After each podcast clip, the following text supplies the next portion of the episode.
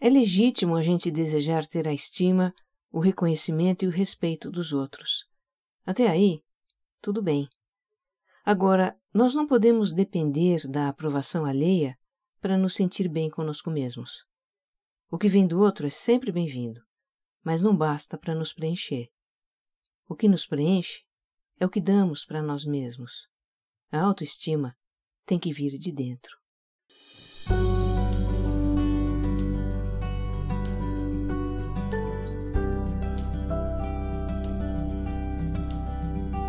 Eu lhe dou as boas-vindas ao Autoconsciente, um podcast que entende você para você se entender melhor.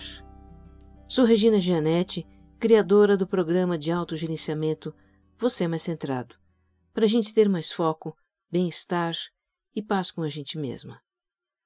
Eu faço esse podcast para compartilhar reflexões e ações para uma vida com mais autoconsciência. A minha intenção é que ao terminar um episódio, você se sinta melhor do que quando começou. Olha, eu me divirto com as mensagens de alguns ouvintes que dizem que conheceram o autoconsciente há alguns dias e já ouviram todos os episódios. Isso já não é nem uma maratona, é uma transfusão. É podcast na veia. Bom, é sinal de que vocês estão se encontrando aqui, de que o conteúdo faz sentido e está fazendo bem também. O que me deixa muito contente. Agora, uma sugestão. Depois de matar a curiosidade, escute de novo os episódios, então com mais tempo entre um e outro, para refletir um pouco mais, para de repente colocar em prática alguma ideia que o podcast lhe deu. E se este é o primeiro episódio que você escuta, eu te convido a escutar o número zero, em que eu apresento a proposta do podcast e justifico a ideia de desenvolver a autoconsciência. Eu te convido também a visitar o site do Autoconsciente, onde você pode deixar comentários, interagir comigo e ter acesso a referências de conteúdos que eu cito nos episódios. Procure por Autoconsciente Podcast na internet ou use a URL que está na descrição desse episódio. Você pode também me encontrar no Instagram como regina.gianete e como Você Mais Centrado. E se gostar do que vai ouvir aqui, compartilhe com os amigos nos grupos de WhatsApp e nas redes sociais. Vamos espalhar boas vibrações pelo mundo. Episódio 35 Esse nosso desejo de aprovação.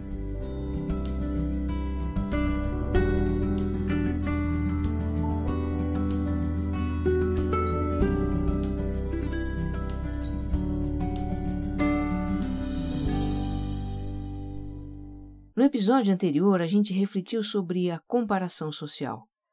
Por que nos comparamos aos outros que papel isso tem no nosso desenvolvimento e quando é que as comparações se tornam prejudiciais. Um tema que está muito relacionado à questão das comparações é este que vamos abordar aqui: o desejo de aprovação pelos outros. E vamos combinar, né? Como esse desejo é estimulado pelas coisas do mundo.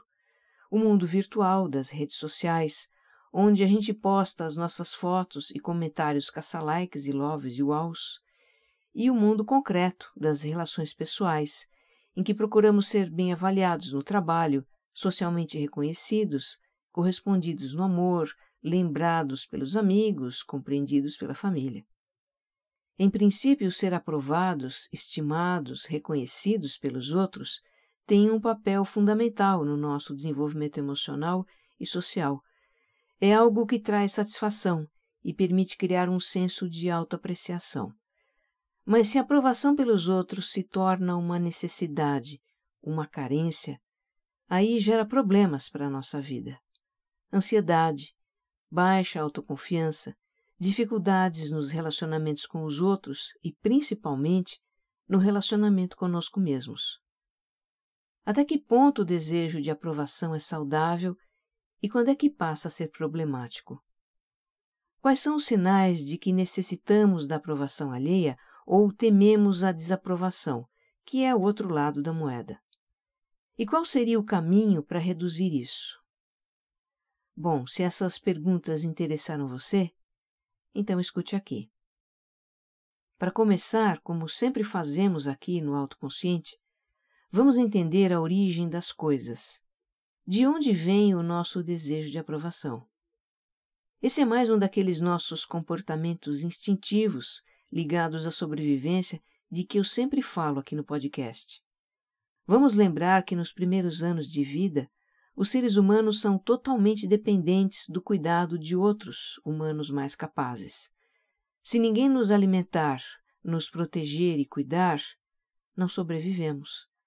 Então, receber atenção, um sorriso, um carinho ou demonstrações de apreciação de algo que fizemos são sinais que o nosso cérebro interpreta como positivos, nos fazem sentir seguros e geram bem-estar. Casualmente eu encontrei um vídeo no YouTube que mostra muito bem essa relação entre aprovação e bem-estar. O vídeo mostra um bebê com cerca de um ano brincando de empilhar bloquinhos na sala de casa. Ele coloca um bloquinho em cima do outro e dá um sorrisinho maroto, como se estivesse dizendo: Oba, consegui empilhar um bloquinho. E aí ele olha para os adultos que estão na sala. E eles começam a aplaudir a façanha do bebê e dizer palavras de aprovação para ele. E quando é aplaudido, o bebê tem uma explosão de alegria. Ele grita de alegria. E quanto mais ele grita, mais os adultos aplaudem e acham graça. O bebê fica tão eufórico que perde o equilíbrio e cai sentado. É uma fofura o vídeo. Você pode assistir na página deste episódio no site do Autoconsciente. Mas o que a gente vê ali é a reação de prazer que a criança tem quando recebe a aprovação do seu círculo familiar. Nessa situação, o cérebro libera o neurotransmissor serotonina, que é uma substância que produz bem-estar. Um baita bem-estar. Na criança, essa sensação é muito intensa e ela se sente motivada a repetir a ação que gerou a aprovação, para ter mais bem-estar e novamente obter aprovação e assim por diante. A recompensa da aprovação é fundamental para o nosso desenvolvimento no começo da vida, para o aprendizado, para a aquisição de comportamentos socialmente adequados. Fica para nós o um entendimento assim: as pessoas gostam de mim quando faço isso ou aquilo. Nessa fase de formação, a aprovação também tem um papel na construção de um senso de autoestima. Ficamos felizes e satisfeitos conosco quando os outros demonstram apreciação por nós. É claro que as coisas não funcionam sempre do mesmo modo. Nem sempre os outros aprovam o que a gente faz, e nem sempre queremos fazer o que os outros aprovam. A gente começa a perceber que a aprovação dos outros tem certos limites e condições. E de alguma forma adaptamos os nossos comportamentos para continuar nos sentindo seguros. Teoricamente, conforme a gente cresce e adquire cada vez mais autonomia, diminui a necessidade de aprovação dos outros, porque isso é cada vez menos vital para nossa sobrevivência. Até que chega um momento na vida em que somos donos do próprio nariz, independentes, autorresponsáveis, senhores das nossas escolhas, não é? Bom, talvez não seja exatamente assim. É bastante comum continuar tendo necessidade de aprovação em alguns aspectos da vida ou com relação a pessoas específicas. E aí, por aprovação, adotamos certos comportamentos e atitudes. Por aprovação, deixamos de fazer o que gostaríamos de fazer. Por aprovação, fazemos o contrário do que gostaríamos de fazer. Quer ver alguns exemplos? Eu vou descrever agora dessas situações que estão ligadas à necessidade de aprovação. Não são as únicas, mas talvez aquelas bem típicas, para você refletir com que frequência elas acontecem na sua vida. Vamos lá. 1. Um, dizer sim quando você gostaria de dizer não. Por exemplo, alguém lhe pede para fazer algo que você não é afim de fazer, algo que pode te sobrecarregar e mesmo assim, você diz sim, porque não quer contrariar a pessoa ou talvez queira contentá-la. 2. Se comprometer a fazer determinadas coisas para agradar ou socializar com os outros, sem avaliar se você pode mesmo fazer aquilo. Depois você fica numa sinuca de bico porque não dá conta. 3. Sentir-se arrasado ou extremamente preocupado com o que os outros vão pensar, quando você erra, quando falha, quando recebe um feedback negativo. 4. Não dar feedback por atitudes inadequadas ou uma fraqueza que o outro tem, mesmo que seja para o bem dele. Você deixa de dizer o que pensa por receio de como o outro vai reagir, receio de que isso possa estremecer o relacionamento. 5. Concordar da boca para fora com a opinião ou a vontade do outro, enquanto internamente você discorda, porque você não quer se indispor com ele ou tem receio de como ele pode te interpretar. Você engole um sapo e não se posiciona. 6. Mudar ou suavizar a sua opinião porque alguém discordou do que você disse. Você sente como se tivesse dado uma mancada e volta atrás, ou tenta consertar o que disse para amenizar a discordância do outro. 7. Dizer coisas que as pessoas gostam de ouvir, mesmo que o que você diz não seja totalmente sincero. 8. Pensar frequentemente em como você está sendo percebido, o que os outros estão achando de você. 9. Fazer coisas com a intenção de chamar atenção, se destacar. Talvez seja com a forma de se vestir, de se expressar, de se comportar. Talvez seja com os conteúdos que você posta nas redes sociais. E 10. Orientar suas ações para obter o reconhecimento das pessoas, para ouvir que você é o cara. E aí você quer estar em todas, se envolver com tudo, saber tudo, acertar tudo, ter um nível de desempenho absurdo, ser impecável. Algo aí é familiar para você? Se for, está tudo bem, sem julgamento. Primeiro é preciso reconhecer para poder entender e entender para então poder lidar. Há uma grande contradição nessa questão da aprovação alheia. Nós buscamos aprovação para nos sentir bem, ou no mínimo seguros, mas pagamos um alto preço por isso, não é? No nosso íntimo, a gente sabe o quanto custa obter aprovação, quanta energia é preciso investir para agradar, contentar, impressionar como é incômodo o conflito de querer uma coisa e fazer outra, pensar uma coisa e dizer outra. No nosso íntimo, a gente sente que a aprovação do outro é como um castelo de areia, frágil, algo que nunca nos deixa completamente seguros, que a qualquer momento pode ruir. Ainda assim, continuamos buscando a aprovação dos outros em alguns aspectos da vida. E por quê? porque nesses aspectos nos sentimos vulneráveis. Temos medo da rejeição, do abandono, da falta de amor, do julgamento, do castigo. Nesses aspectos não amadurecemos completamente. E de certa forma continuamos fazendo o que fazíamos lá atrás, no começo da vida, quando dependíamos de outras pessoas e adaptamos o nosso comportamento às condições que elas colocaram para nos dar aprovação. Na origem desses comportamentos também vamos encontrar crenças que se formaram naqueles tempos em que dependíamos dos outros. E como a gente não tinha discernimento naquela época, porque éramos só crianças, essas crenças têm uma lógica imatura, não correspondem à realidade. Por exemplo, todos têm que gostar de mim. Eu tenho que agradar os outros para ficar bem com eles. Eu tenho que fazer tudo certo para os outros me darem valor. O outro não vai gostar que eu discorde dele. Eu tenho que fazer o que os outros esperam de mim. Eu não posso errar. É melhor eu fazer o que os outros querem. As pessoas têm que prestar atenção em mim. Essas crenças são lógicas? São razoáveis? Correspondem à realidade? Vamos discuti-las sob a luz da razão.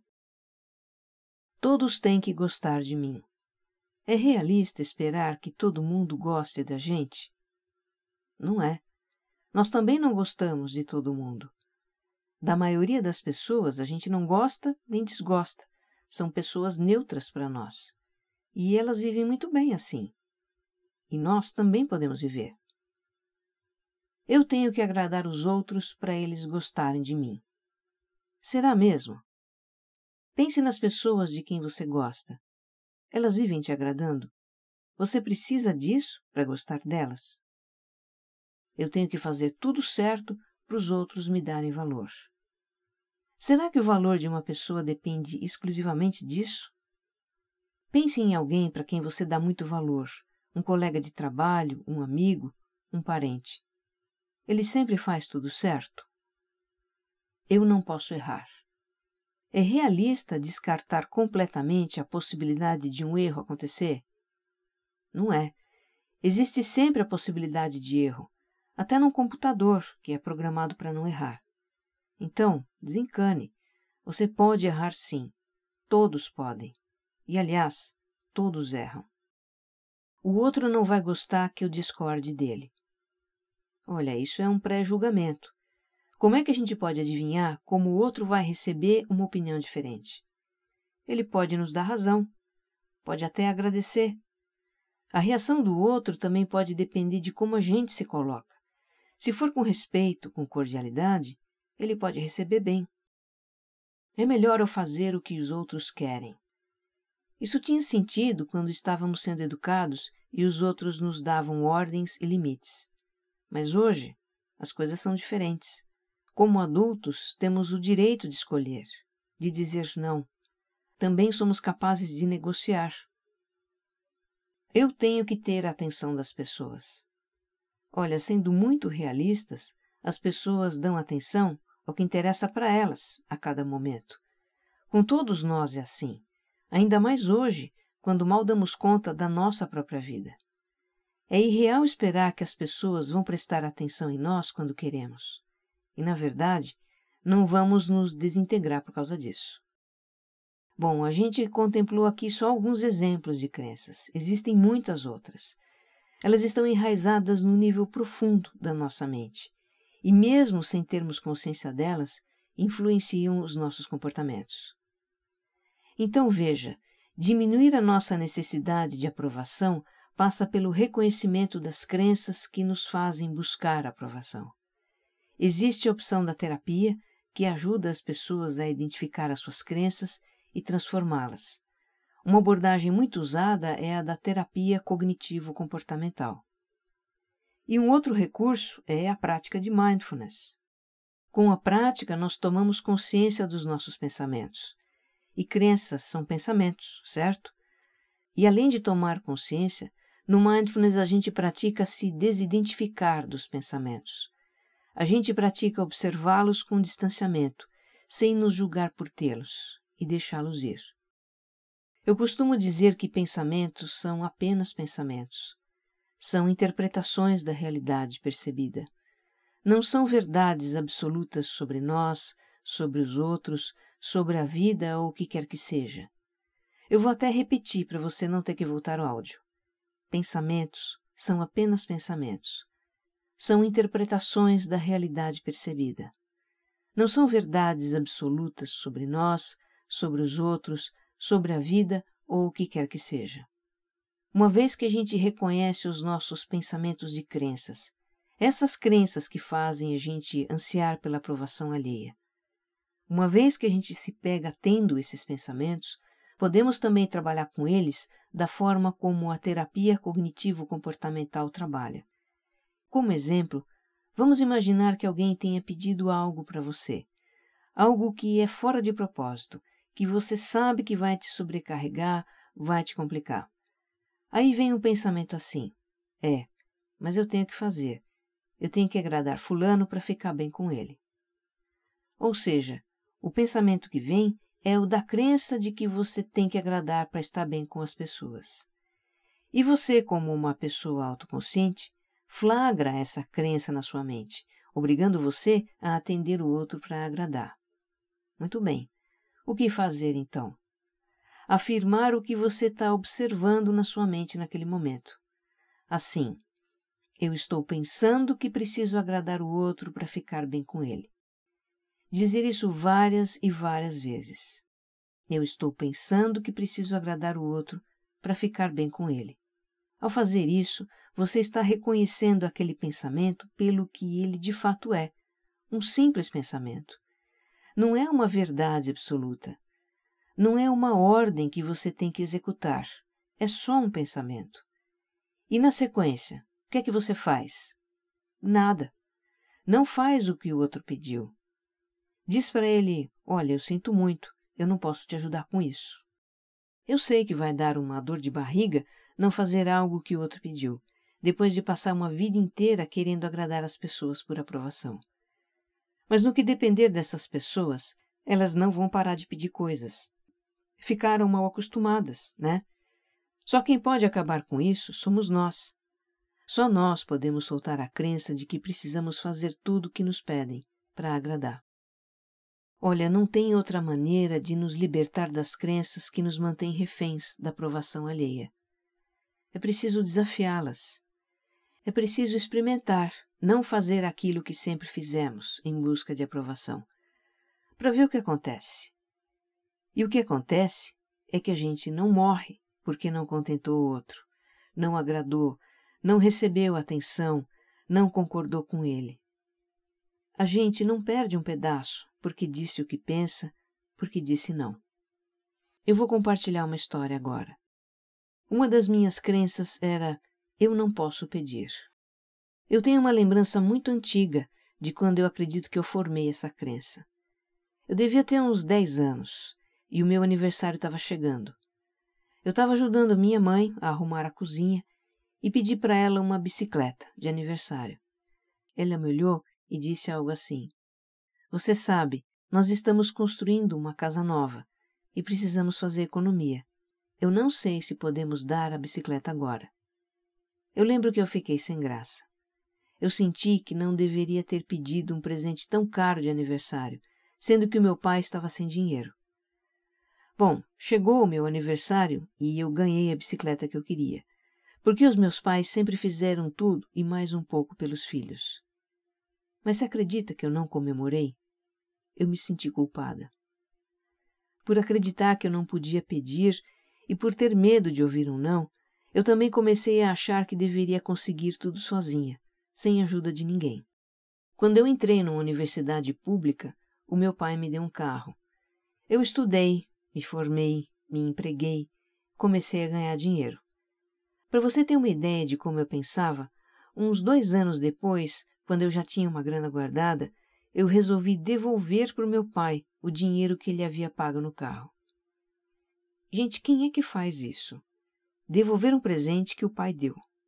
Pois eu fiz, porque eu tinha a crença de ter que conseguir tudo sozinha, sem ajuda. Tempos depois eu passei por uma crise financeira, e a alternativa mais ao meu alcance para sair daquela fase era pedir ajuda para o meu pai. Eu relutei muito em fazer isso. Me sentia muito desconfortável em pedir algo para ele. E o medo? Mas eu não tive alternativa. A necessidade financeira era maior do que o medo da desaprovação. Então eu tomei coragem e pedi ajuda para ele, o coração quase me saindo pela boca. E aí ele me olhou com serenidade e perguntou: De quanto você precisa? Que alívio senti quando ele falou isso. Alívio por ele ter concordado, e alívio principalmente por eu ter conseguido pedir. Foi como se eu tivesse cruzado uma barreira. Na verdade, uma barreira invisível que a minha mente criou. Quantas vezes eu devo ter deixado de pedir ajuda, não só para os meus pais, mas para outras pessoas também, por acreditar que eu tinha que fazer tudo sozinha e por medo de ouvir um não. Eu nem imagino. Bom, essa barreira eu rompi. Aprendi a pedir ajuda quando preciso. E vez ou outra eu ouvi um não, mas eu sobrevivi. Se o outro diz não, é porque ele não pode ou não quer. A resposta não é ao nosso pedido, não à nossa pessoa. E ainda que seja uma desaprovação à nossa pessoa, a gente não morre por causa disso. Agora eu convido você a refletir sobre a necessidade de aprovação na sua vida. O quanto ela está presente, em que situações ou com que pessoas ela está presente. Eu transcrevi para a página deste episódio os dez exemplos de atitudes que temos por necessidade de aprovação, que eu citei aqui. E se você se sentir confortável, Deixe nos comentários da página o registro do que você faz para obter aprovação. Isso pode ajudar outras pessoas a reconhecer os padrões delas. E não se preocupe, É possível deixar um comentário anônimo, é só não estar logado no Facebook. Para acessar diretamente a página da internet, digite a URL que está na descrição desse episódio. Olha, nós somos seres sociais e precisamos sentir que pertencemos a um grupo, nos sentir incluídos e ter relacionamentos saudáveis. E é legítimo a gente desejar ter a estima, o reconhecimento e o respeito dos outros. Até aí, tudo bem. Agora, nós não podemos depender da aprovação alheia para nos sentir bem conosco mesmos, nem que o outro nos dê valor para nos sentir valorizados, nem que o outro goste de nós para gostarmos de nós mesmos. O que vem do outro é sempre bem-vindo, mas não basta para nos preencher. O que nos preenche é o que damos a nós mesmos. A autoestima tem que vir de dentro. Tem a ver com nos apreciar como somos, nos respeitar, nos cuidar, ser coerentes conosco mesmos. Que você esteja bem. Um abraço.